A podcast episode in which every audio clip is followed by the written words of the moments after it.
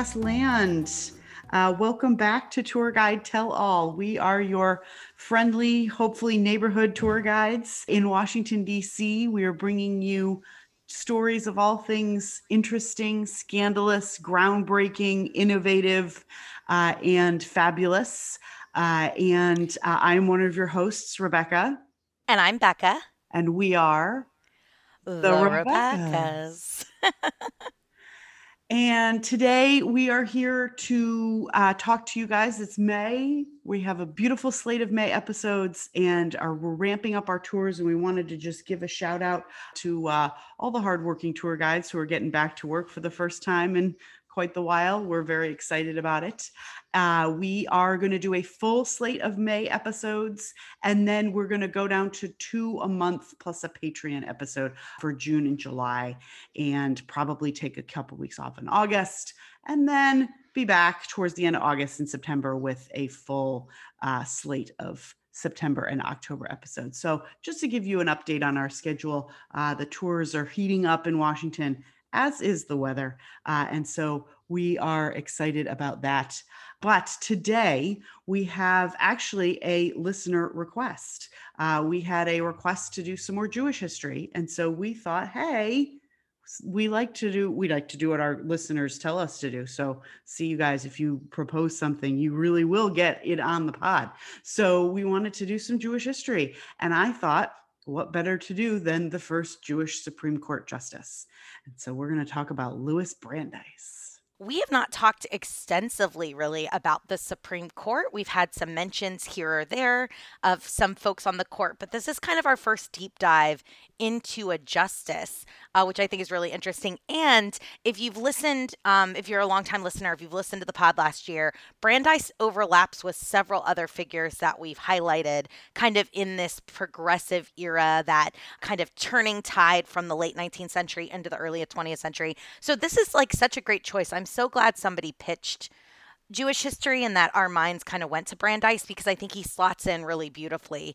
if you've been listening to the podcast. And if you haven't, we're going to mention some names today that um, you should definitely go back and listen to their episodes uh, to create a fuller picture. But yeah, our first Supreme Court justice. This is exciting. Our first on the pod, not the first ever, yes, to be clear. This is our first dive into like Supreme Court stuff. And as a caveat, we just want to issue this. Becca and I are historians, not lawyers. So, first of all, do not take any legal advice from us. Please do not take any legal advice from us. Second of all, if we get some of the complicated legal nuance of uh, some of Brandeis's many, many, many legal opinions slightly off, forgive us a little bit. We're not legal experts when it comes to some of the legal eagle stuff, we're going to talk more broadly and generally. And please know that anytime we're talking about any of these cases, whether they're cases that he argued as a lawyer or cases that he ruled on as a justice, um, we're probably missing some of the nuance and the nitty gritty. There's probably great legal podcasts out there that get into that a little bit more. Uh, we're going to talk just a little bit more, though, about the man, his life, and where he fits in in the movement of progressivism in the United States. So Louis Brandeis was born in Kentucky, 1856. So he's born just kind of before the Civil War. His parents were Jewish immigrants from Prague. Uh, his family comes over, like many Jewish refugees, sort of come over fleeing pogroms and anti Semitism in Europe. Uh, they settle in Kentucky. They liked Kentucky uh, for a bit until the Civil War begins. And then they have to flee Kentucky because they are abolitionists. His parents have really strong abolitionist beliefs. They are very uh, strong supporters of the Union. And so they do have to leave Kentucky, uh, although they will sort of come back but that you know definitely they're already a little bit outsiders as Jewish immigrants. And then as these sort of pro union uh, folks, they're also a little bit on the outside. It's really no surprise that Louis Brandeis is an exceptionally gifted student. He's very bright. That's obvious kind of immediately from childhood. He is going to be super dedicated to his studies. He's going to win like a myriad of awards. And as a preteen and teen, he's going to graduate super early from high school. He's going to graduate so early that he decides to travel a bit. He goes to Germany and studies for two years to get kind of an additional education. And he really credits those two years in Germany with his success in the law because he learns how to think critically. He learns um, more advanced sort of reading, writing, and um, rhetoric than he had learned in in his education growing up. So those 2 years are really important. So he comes back and he starts law school at the ripe old age of 18. So by the time he's 18, he has graduated from school, traveled, done 2 extra years of schooling in Germany. He's done this is all university level and then he's like, "Oh, I'm 18. I guess I'll start law school now."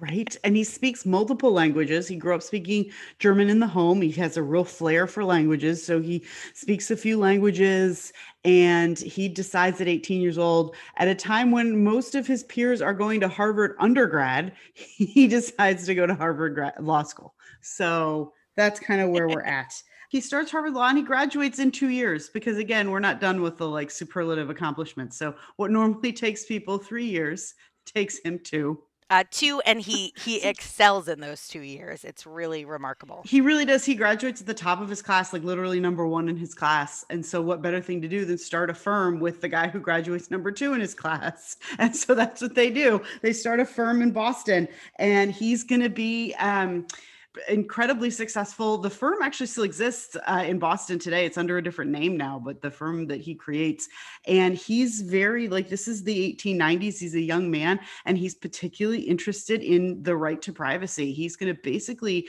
pioneer what the right to privacy is as a lawyer for many years, and then again as a Supreme Court justice. So that's going to be his big thing. Uh, he does make himself a good bit of money though over the course of his legal career. He makes himself a millionaire before he be, uh, joins the Supreme Court. But that's going to be kind of his big deal is privacy law. So, just to kind of contextualize this a little bit, I want to just kind of talk about his time at Harvard a little, um, because he enters Harvard Law School at a time where the study of law is really starting to change in the United States. We're moving away from this sort of traditional rote memorization of existing legal standards and legal theory and moving more to a more flexible and interactive practice of the law, which is, I think, what we think of lawyers today doing, right? A lawyer is going to use rhetoric, they're going to use interpretation, they're going to take past cases, um, but they're also going to take other data and information and they're going to use persuasion, right? You know, if you think of all the great law shows and law movies, that's kind of how lawyers work today. But that was really just coming around when Brandeis enters law school. So he also, the timing is so perfect because he has the right mind for that. He has that critical thinking, he has that rhetoric.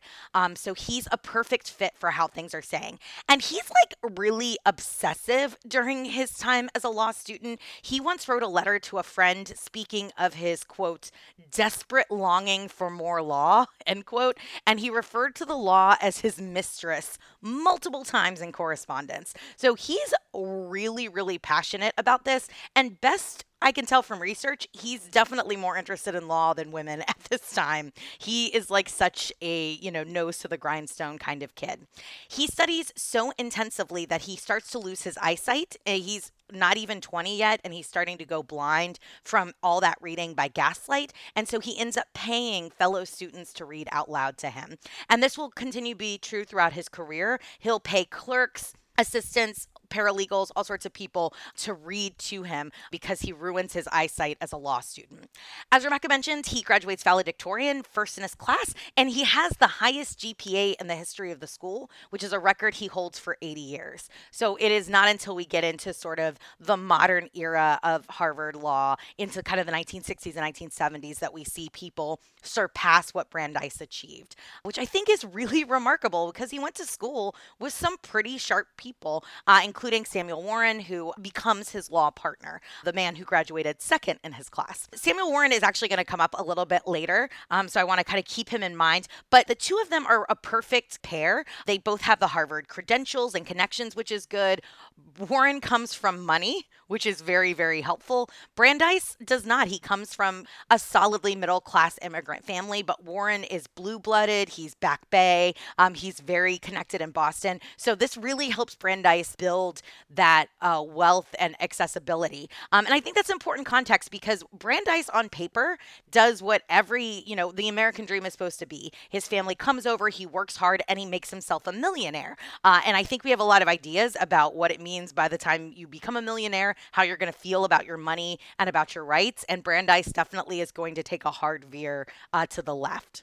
Um, the first time that Brandeis argues before the Supreme Court is in 1889, Wisconsin Central Railroad versus Price County, and he wins. So imagine winning your first Supreme Court case. This is really good juice for his law firm. And he starts to build up, though, a reputation of only taking cases if he truly believes they're good cases. So here's a guy, he's got all the cred, he's killing it out there in the field, but he refuses to take cases if he thinks they're bad. Um, he refuses to take cases if he thinks they're unethical or immoral. He refuses to take people's money if he doesn't think it's worth fighting. Uh, and he really innovates what is now the standard for law firms, which is to be brought on to businesses to consult so you can help your clients avoid legal problems in the first place. So he goes to businesses in Boston and says, Why are you paying these lawyers to argue bad cases for you? You just need to not get yourself in these situations to begin with. So he's really innovating what we consider sort of the role of the law firm in the 20th century. And you're absolutely right. That law firm that he founded still exists as Nutter, McClennen, and Fish, which is just a really law firmy name. That's an X. That's one of those like you enter names into a like gr- uh, a random generator and you come out with a law firm. That's the kind of name that is. Uh, he is also, um, in addition to privacy law, which we'll talk about in a bit, he's also really he knows a lot about financial law too. Like he's involved in business, uh, and so later on when he starts talking about trusts, and uh, financial dealings, he really knows what he's talking about, which is not, I think, a skill that necessarily is a crossover there. Like he really understands the ins and outs of financial matters and the uh, markets and how uh, trusts work, monopolies work. And so he really, that is going to be something he's going to bring to bear, uh, as well as his progressive politics. Um, his personal life, he, in 1891, he marries his second cousin. Her name is Alice Goldmark.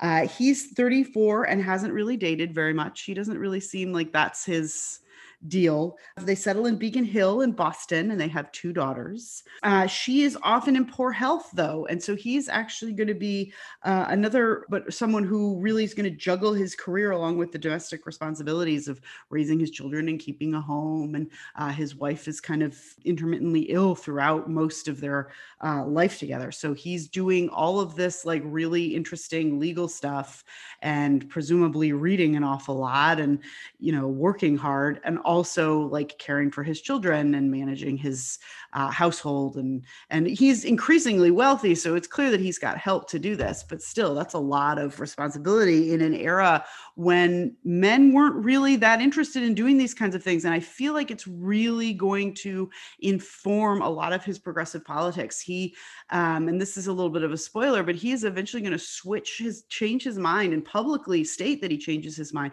about women's suffrage. He was originally opposed to it but he saw how hard his wife's sister worked towards suffrage. And he is literally going to write in uh, the 19 teens that he has changed his mind. Women deserve, we can't be a democracy if women are not allowed full participation in it.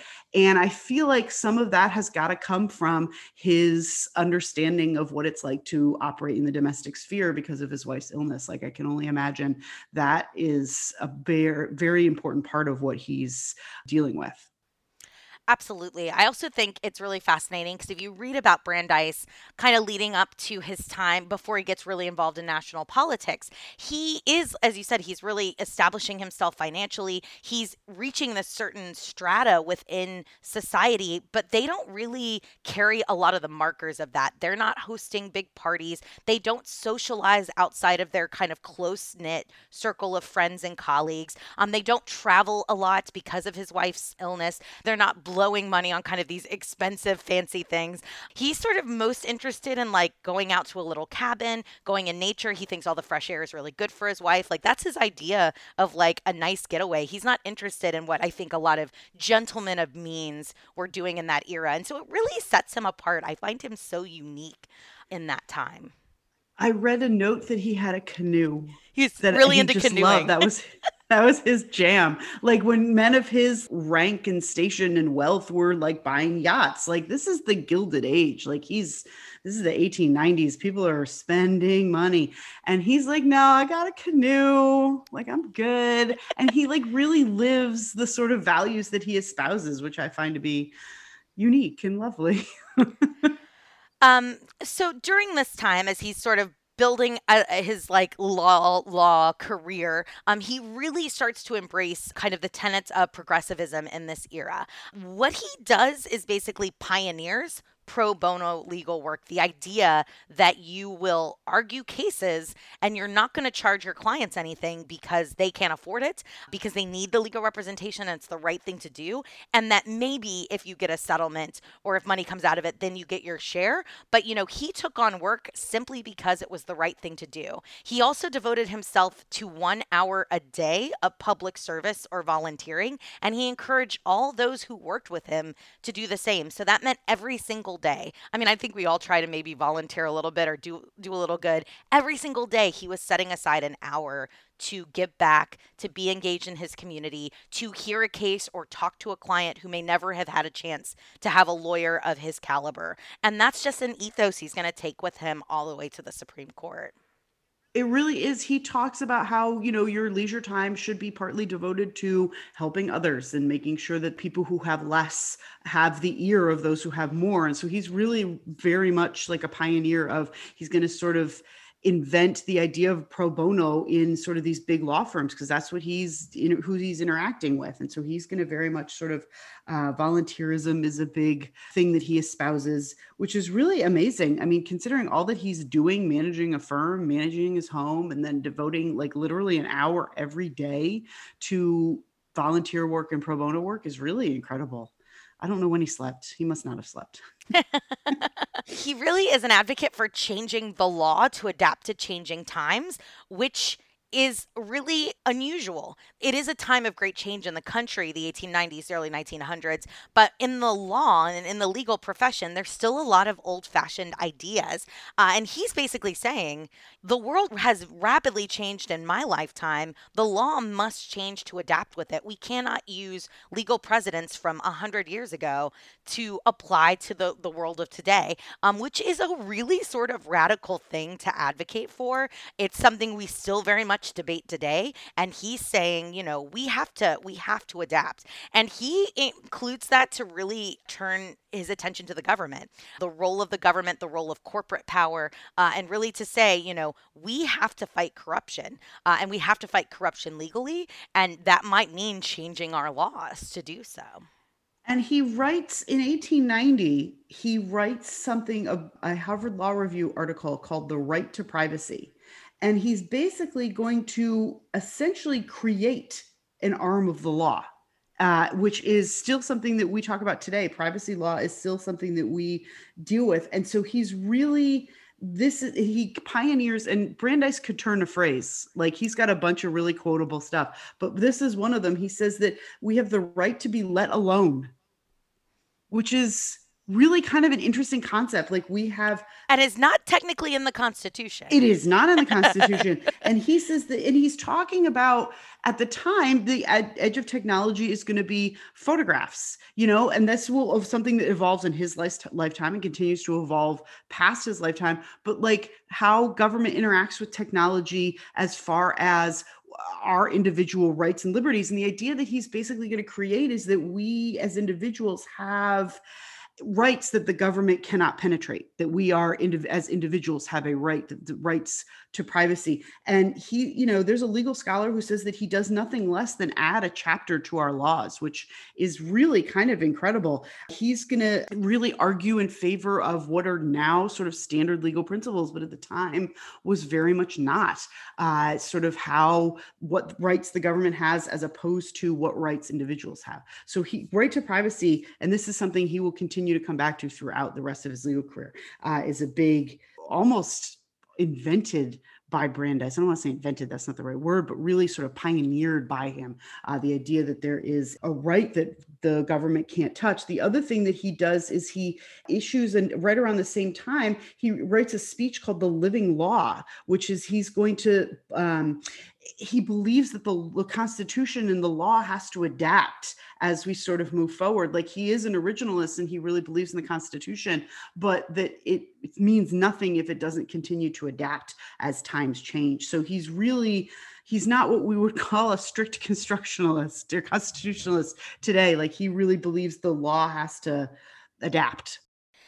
And, you know, these are things that sort of I think we take for granted today, things like right to privacy and the idea that law law should to a sense adapt to the world. But this is really so groundbreaking. Prior to his right to privacy essay, there were almost no laws, even on a state level, that protected any individual privacy rights.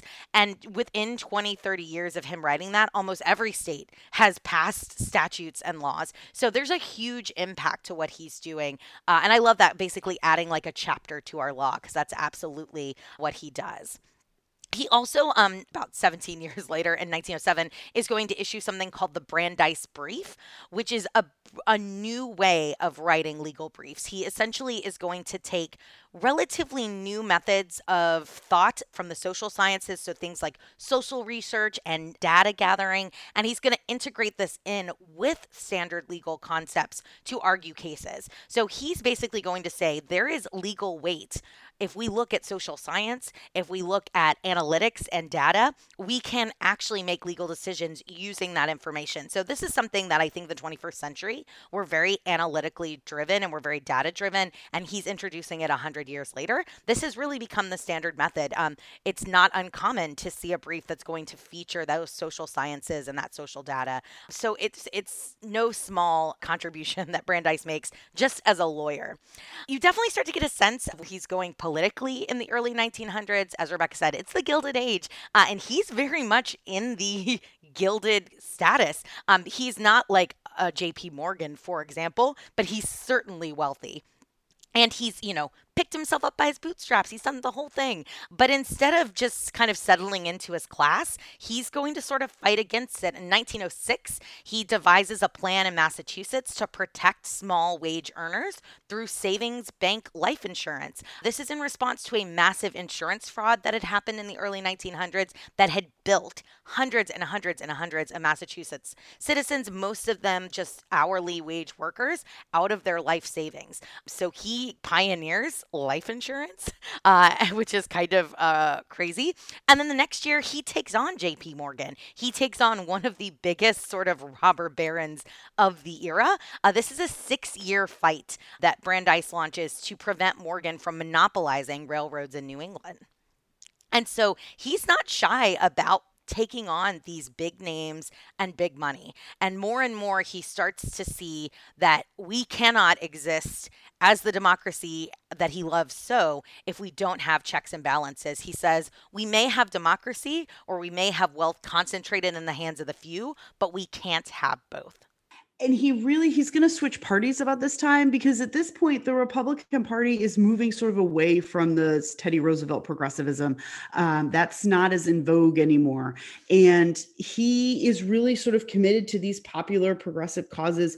Uh, at this point he's not accepting money for public interest cases when he takes the um, a, lawyer, a law case that's public interest which makes him very popular. He's very much in favor of regulation and trust busting and uh, he's very anti-monopolist which is sort of falling out of favor with the uh, William Howard Taft Republican Party. I know how you love Taft, Becca, but I do, I, I do.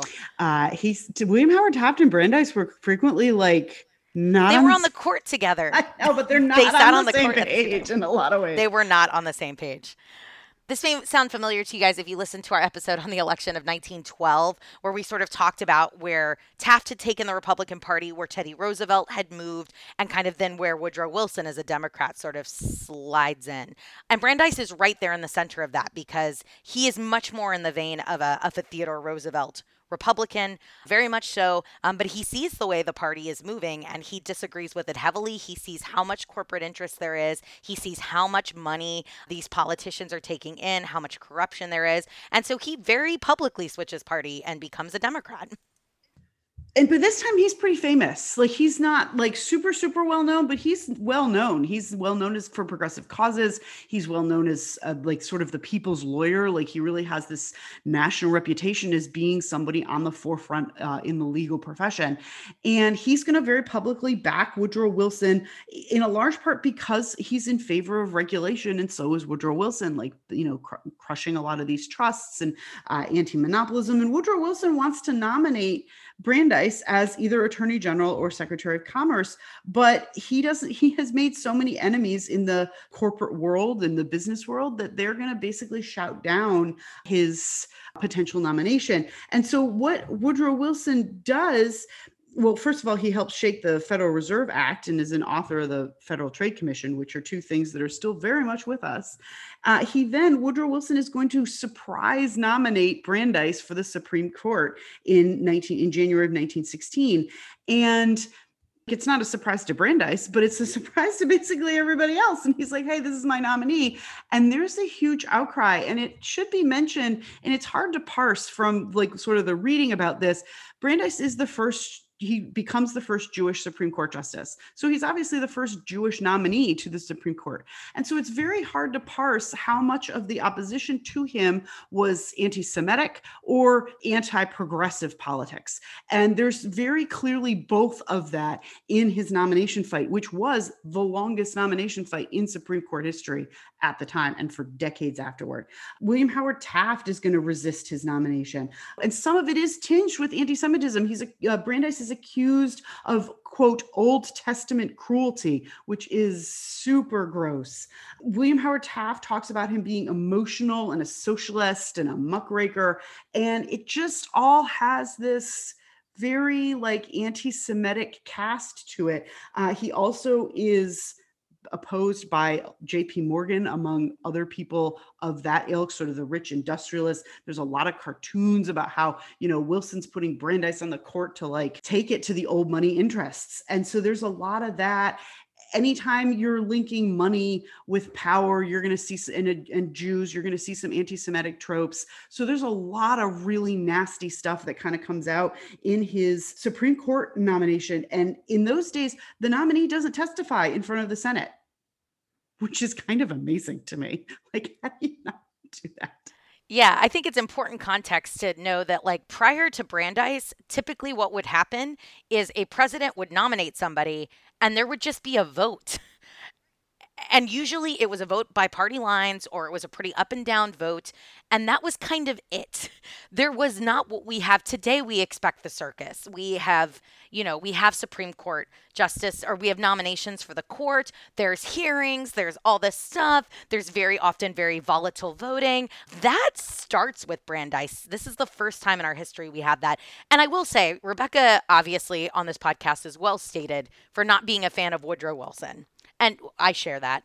but I have to say, it took some cojones it does. for Woodrow Wilson to nominate Brandeis. And and really the fact that like oh well i can't nominate him for attorney general. He's not going to get confirmed. I can't make him secretary of commerce. He's not going to get confirmed. I guess i'll try putting him on the court is a huge leap.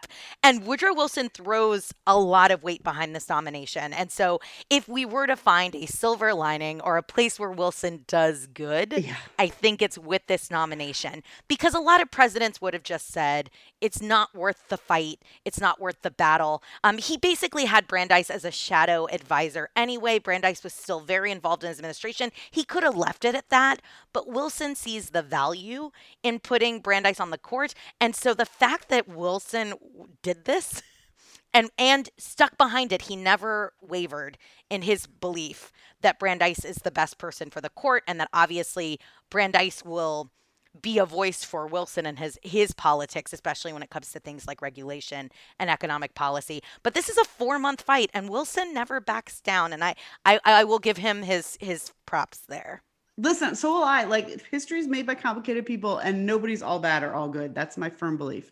Wilson is not all bad mostly bad, but not all bad. He does, and this is an election year too. This is January of 1916, so the election is looming. And in fairness, like the Supreme Court wasn't like super politicized like it is today. Like it wasn't the like really center of the universe that it has become. But this is a four month, 125 day fight for this nomination, which is the longest in history until you get to Merrick Garland and we're not going to go into that. But this is like a big deal. And in those days, not only did nominees not talk, they didn't speak at their confirmation hearing, they didn't talk at all. Like they didn't talk to the press. They allowed the administration to do their talking for them, which has in some ways carried over till today. But Brandeis was supposed to just listen to these attacks to him and keep his mouth shut. And he's like, no, I don't think that's not really how I'm going to do that. He sets kind of a rapid response process. He has like all these attacks on him are going to be telegraphed to his office and he files them away so he could figure out what the right response is going to be, telegraph it back, and his proxies are going to say this. Like he has this Uh, he understands how negative publicity is going to affect his nomination. And so it's really kind of an interesting look into. And another thing that I think he kind of unwittingly creates is sort of the modern Supreme Court fight in front of the Senate. Like he's very much going to keep this nomination alive. Like he clearly wants it and is going to have his proxy sort of have his back, including Wilson, who does stick with him. Well, and I think I think too, because of the anti Semitism, because the fact that he is the first Jewish nominee, he has to walk such a careful line. And I think that's why he's so adamant in kind of setting up this rapid response because he can't just call out the anti Semitism. It's an unfair burden, but he can't just say, You're saying this because I'm Jewish, which was probably like 80% of the attacks on him. Instead, he has to really painstakingly fight from a critical, you know, critical thinking perspective. He has to pick apart their arguments against him. He has to basically build a legal case for himself and he has to take out the anti-Semitism, which is so must have been so frustrating. It's frustrating, like you said, when you look at those political cartoons, when you read some of the quotes about what what's said about him in the newspapers by big papers like the New York Times and these big media centers. Uh, he had to fight against that, but he had to do it in the right way. And I think that's a big part of why he builds kind of that rapid response process that he has because he can't just call it out for what it is. So he has to pick it apart and kind of take the lawyer route. Which is so uncanny, like very savvy of him to sort of take the lawyer route. I mean, he is a lawyer, obviously, and a pretty good one, but it's just so interesting how in the nomination fight gets personal and it's just deeply like, particularly from the remove of over 100 years, there's so many things that are said about him that are just terrible and mean. Um, not that like that has changed. Like there are mean things said about Supreme Court nominations like today, but they're not like I don't know. I don't feel like they're as personal, maybe directly personal? Typically, I guess it kind of depends, but typically not. Um, one particular thing that comes up in the nomination has to do with Brandeis's old partner, Samuel Warren. And when I read about this, I was just so struck that this this comes up in the nomination because it's so personal and it's so cruel. Uh, Samuel Warren and Brandeis were partners. They were very good friends. They were very close as colleagues and also on a personal level. Warren eventually leaves the law to run his family's paper company, but he keeps Brandeis as a close ally. Uh, and he has Brandeis uh, give him legal advice. He has Brandeis give him business advice. And it's, uh, at some point, Brandeis establishes a family trust for Warren. But Samuel Warren's brothers are going to accuse Brandeis of structuring this trust to benefit Samuel over all the other brothers. Now, that may or may not have been true by all accounts, it seems like the trust was pretty standard because Samuel was doing a bulk of the work running the family's paper company. But this gets into a very ugly dispute. It's like family, you know, the, the brothers are going to sue. Uh, it's a whole thing. Uh, it's a very big public, nasty fight because of the notoriety of these families in Massachusetts. And it all ends when Samuel commits suicide in 1910. So Brandeis's first law partner, his close colleague from Harvard Law, one of his closest friends, takes his own life in 1910. 1910, all because of a document that Brandeis created, doing what he thought was the right thing and the best thing to do. And this comes up in the nomination. Warren's brothers will send proxies to sort of tell this story. All these legal experts come in and they basically use it to question Brandeis's ethics and his integrity, which I think of all the things we know about Brandeis, we certainly know he was a man of integrity. This is a man who wouldn't take a case if he thought it was bad, if he thought it was unjust or unfair. Uh, he wasn't going to go out and represent somebody who wasn't a good person. And so to have this really personal event and this horrible loss dragged back up is just so awful for Brandeis. And I, I can't imagine today even something that's equivalent to that, really. Taking kind of his worst moments and then having them debate it for days on whether it shows that he was unethical in his business dealings. Yeah.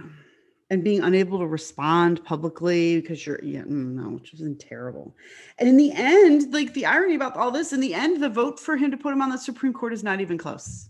It's 47 to 22, and three Republicans cross party lines uh, to vote for him, including Robert La Follette, who's a great big progressive from the Midwest And so he's now on the Supreme Court, and he's got a long tenure on the Supreme Court. He's uh, put on the court in 1916. He will stay on the court until 1939. Like he's there for a while, and he's really going to establish himself in a couple places, particularly progressive causes, the right to privacy, and he's also going to be again in, involved in sort of all of this a lot of trust busting and financial dealings. So he's really um, he's very focused like economic inequality. He's also going to be not the hugest fan of Franklin Roosevelt and the New Deal. Like he takes a weird turn about that.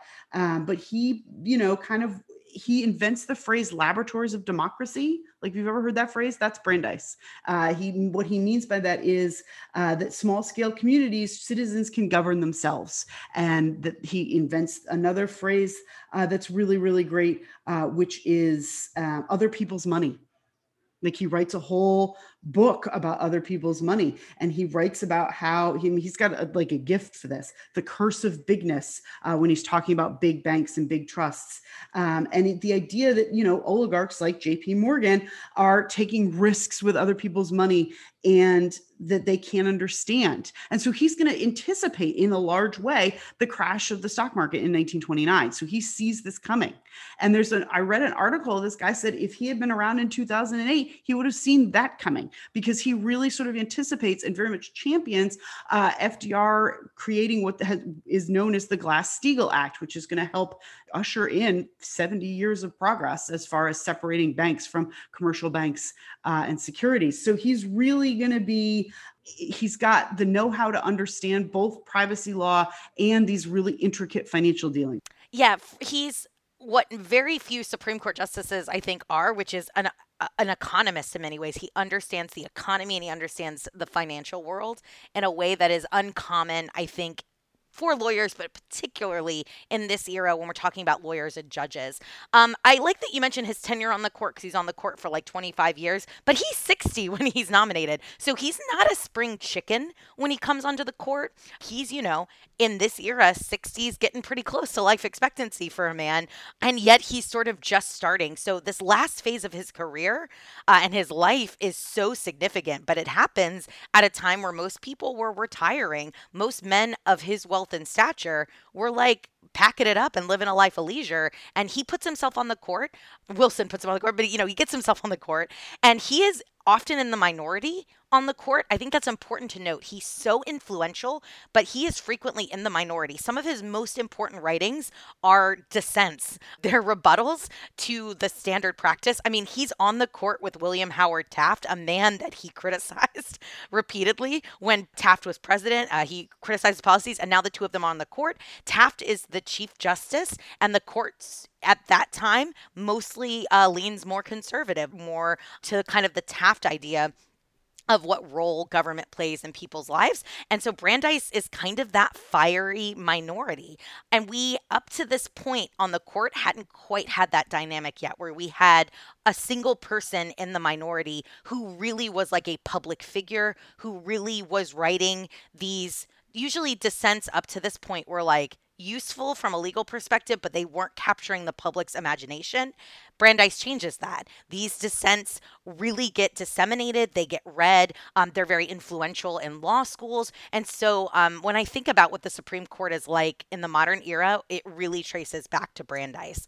And it, it, I, am so glad you mentioned, right? Uh, privacy is so key, but also the First Amendment rights. He's a very strong advocate for freedom of speech, freedom of the press, um, freedom of religion, understandably. I love one of his big cases is Gilbert versus Minnesota, um, which is a freedom of speech case. And he is, again, in the minority. He's a dissenter. Gilbert was a Minnesotan who uh, was basically kind of involved in anti he, he was a, a, pacifist. He was against united states involvement in world war one. And so he's arrested for sedition. He's arrested for treason for not opposing our involvement. And uh, this court case is upheld. The case the court upholds the conviction of gilbert for this. But you know brandeis is saying wait a second we very much have a right to criticize the government. And if if we take that out of the freedom of speech, what is even the point? If freedom of speech can't include criticizing the government, it's uh, it's useless. And that's so key. Uh, think about how often that has come up. And because I can't go too long without criticizing Wilson, like I have to return. Like I can't imagine that held him in good stead with Wilson. Like Wilson was very much in favor of all of these like seditious acts and things like that. Of you know, once the war comes, Wilson's going to really crack down on speech, and Brandeis is like, no, really, we should not do that. Like that's not great.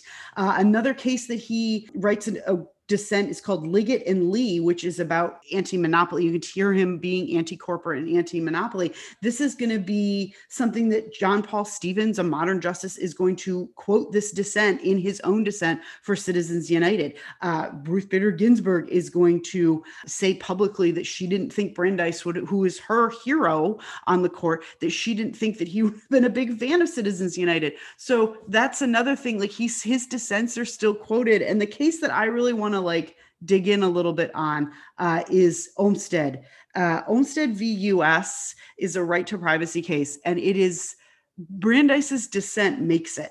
Um, and Olmstead, first of all, like a little background on the case, Roy Olmstead was a bootlegger, and he's fascinating all on his own, and we should do a total pot about him because he was kind of cool. Alleged bootlegger. No, yeah, no, he was convicted. My lawyers advised. No, no, no, he was convicted. That's the whole point of this case.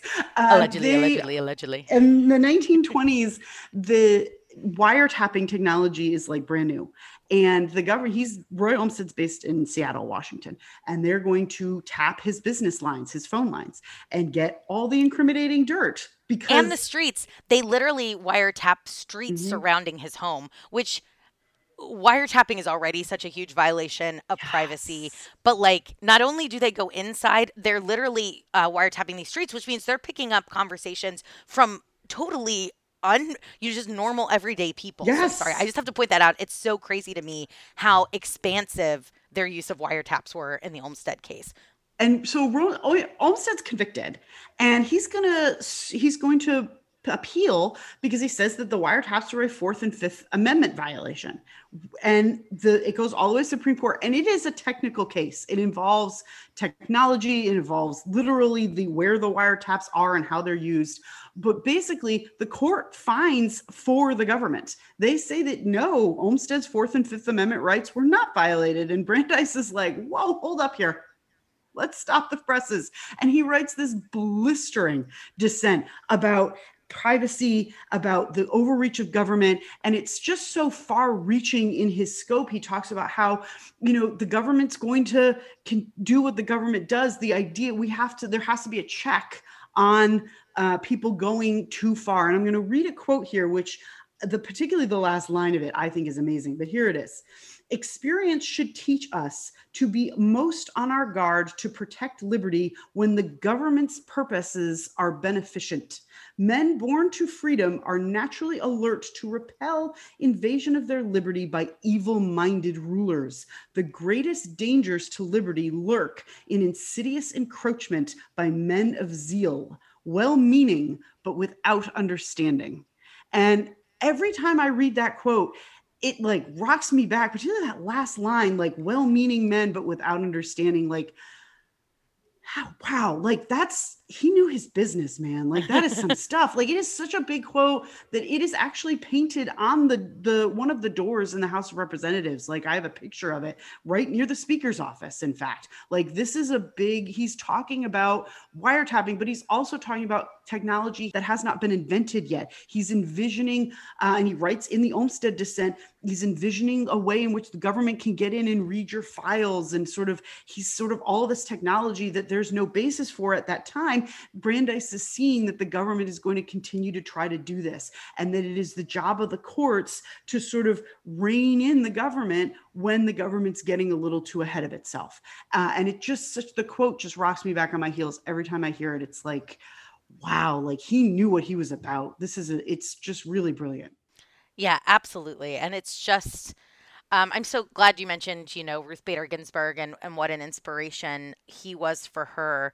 Uh, and I think for a lot of Supreme Court justices who will follow Brandeis, this willingness to use the dissents to call it like it is, to put the onus on those in power, uh, to make it clear that there are men with power, with money, with government, the, the arm of the government, and um, the weight of the government who are making choices, right? Uh, and I, I, I, I love, you could do, we could do a whole podcast of Brandeis quotes, but I love the way in which he used these dissents. And you can see it's all of that schooling, all of that intelligence pours out in these.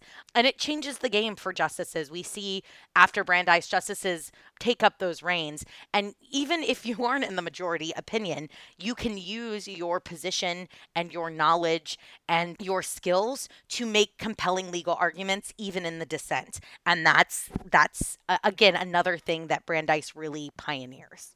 And just to circle back just for a second, back to the Olmstead case, that's eventually going to be overturned. Yeah. Uh, Brandeis doesn't live to see it, but it is going to eventually, the Supreme Court, like as surveillance technology really takes off in the 50s and 60s in the Cold War, and Brandeis is dead by this point, but the Warren Court is going to really sort of revisit Olmstead and be like, wow, Brandeis was onto something. And so, you know, Justice Potter Stewart is going to basically overturn Olmstead in a 1967 case called Katz v. US. Uh, and so he's so far ahead of his time and so forward thinking that a lot of the stuff that he writes the reason that his dissents are so important is because eventually they're going to become majority opinions. So olmstead he writes a dissent that eventually becomes the majority opinion 25 years later. So that's sort of brandeis's real gift and that's i think why and he also is going to pioneer having like a progressive end of the court and sort of that's another one of his big legacies and one that ruth bader ginsburg is herself going to acknowledge that she holds. Like she's the progressive end of the court in very much a Brandeis tradition. And she actually stated publicly that she wanted to be on the court as long as he was. That was one of her goals is to sort of remain on the court as long as uh, Brandeis was. So she really does take a lot of inspiration uh, from him. Uh, and the progressive wing of the court is really, he's going to kind of create that. Yeah, that's really incredible. Um, we could, uh, we are again not lawyers or uh, judges or legal scholars, but um, you could really, if you're interested in that, we'll put some things in the show notes. There are just case after case after case where Brandeis is going to write dissents or uh, write opinions that are going to be cited for years and years to come, that are going to be so influential. Things that we really do take for granted uh, when it comes to ideas like free speech and the right to privacy that are just so, so key to what I think we think of when we think of the United States today. I think it's also important to mention that around the time he's in his 50s, he starts getting more involved with Jewish movements, with Jewish politics, as it were, really sort of fighting for Jewish rights in the United States. He becomes involved in the American Zionist movement. He's going to try to influence Woodrow Wilson to recognize Jewish homeland in Palestine. So Brandeis, as a younger man, seems to be more cautious about being outspoken or particularly engaged around his religion and his culture. But as he gets older and I think has that platform, he then sort of leans into using that platform to advocate for those causes.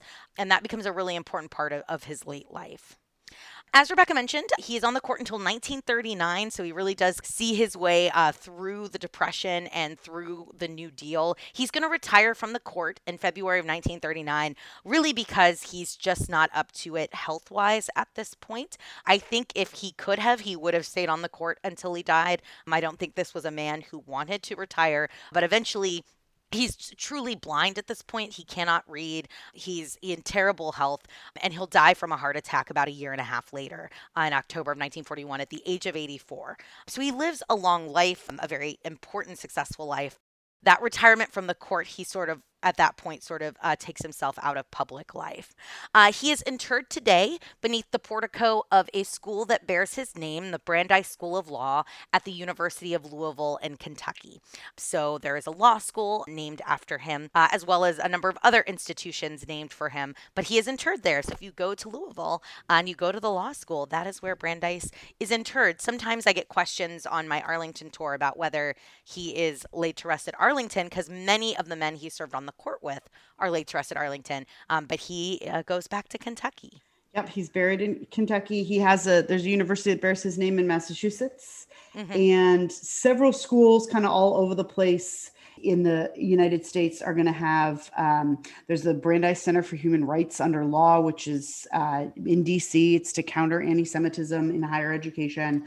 There's a village in Israel called Kfar Brandeis, which apparently translates to Brandeis Village. It's a suburb of the Israeli city of Hadera, which I love that they made it. You know, he was such a big Zionist, uh, and they're going to name a village after him, which is really great. And so that's Louis Brandeis, friends. Uh, our first Jewish Supreme Court justice, eminently quotable legal scholar, I think thank you guys for coming with us on our journey. And I even said nice things about Woodrow Wilson. So this has been a banner pod for sure.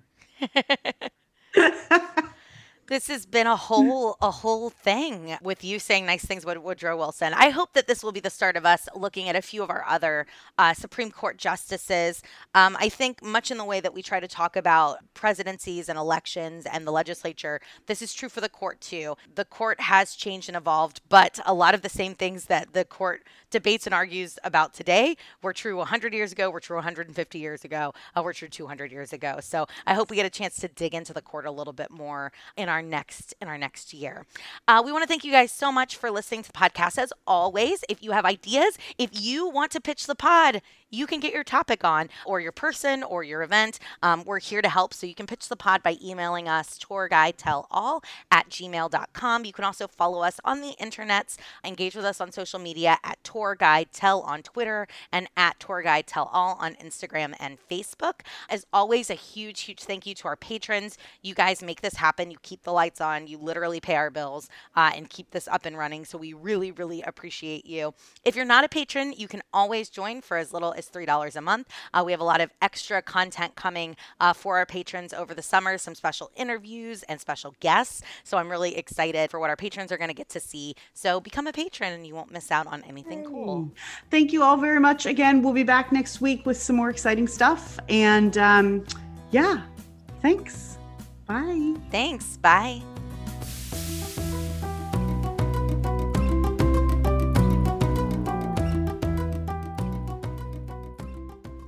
Host, Candon Arciniega. Dan King and I do the intros, the editing, the admin. Becca Grawl and Rebecca Fafner do the research and the talking. We are all guides for free tours by foot in Washington, D.C. This is Tour Guide Tell All. Until next time,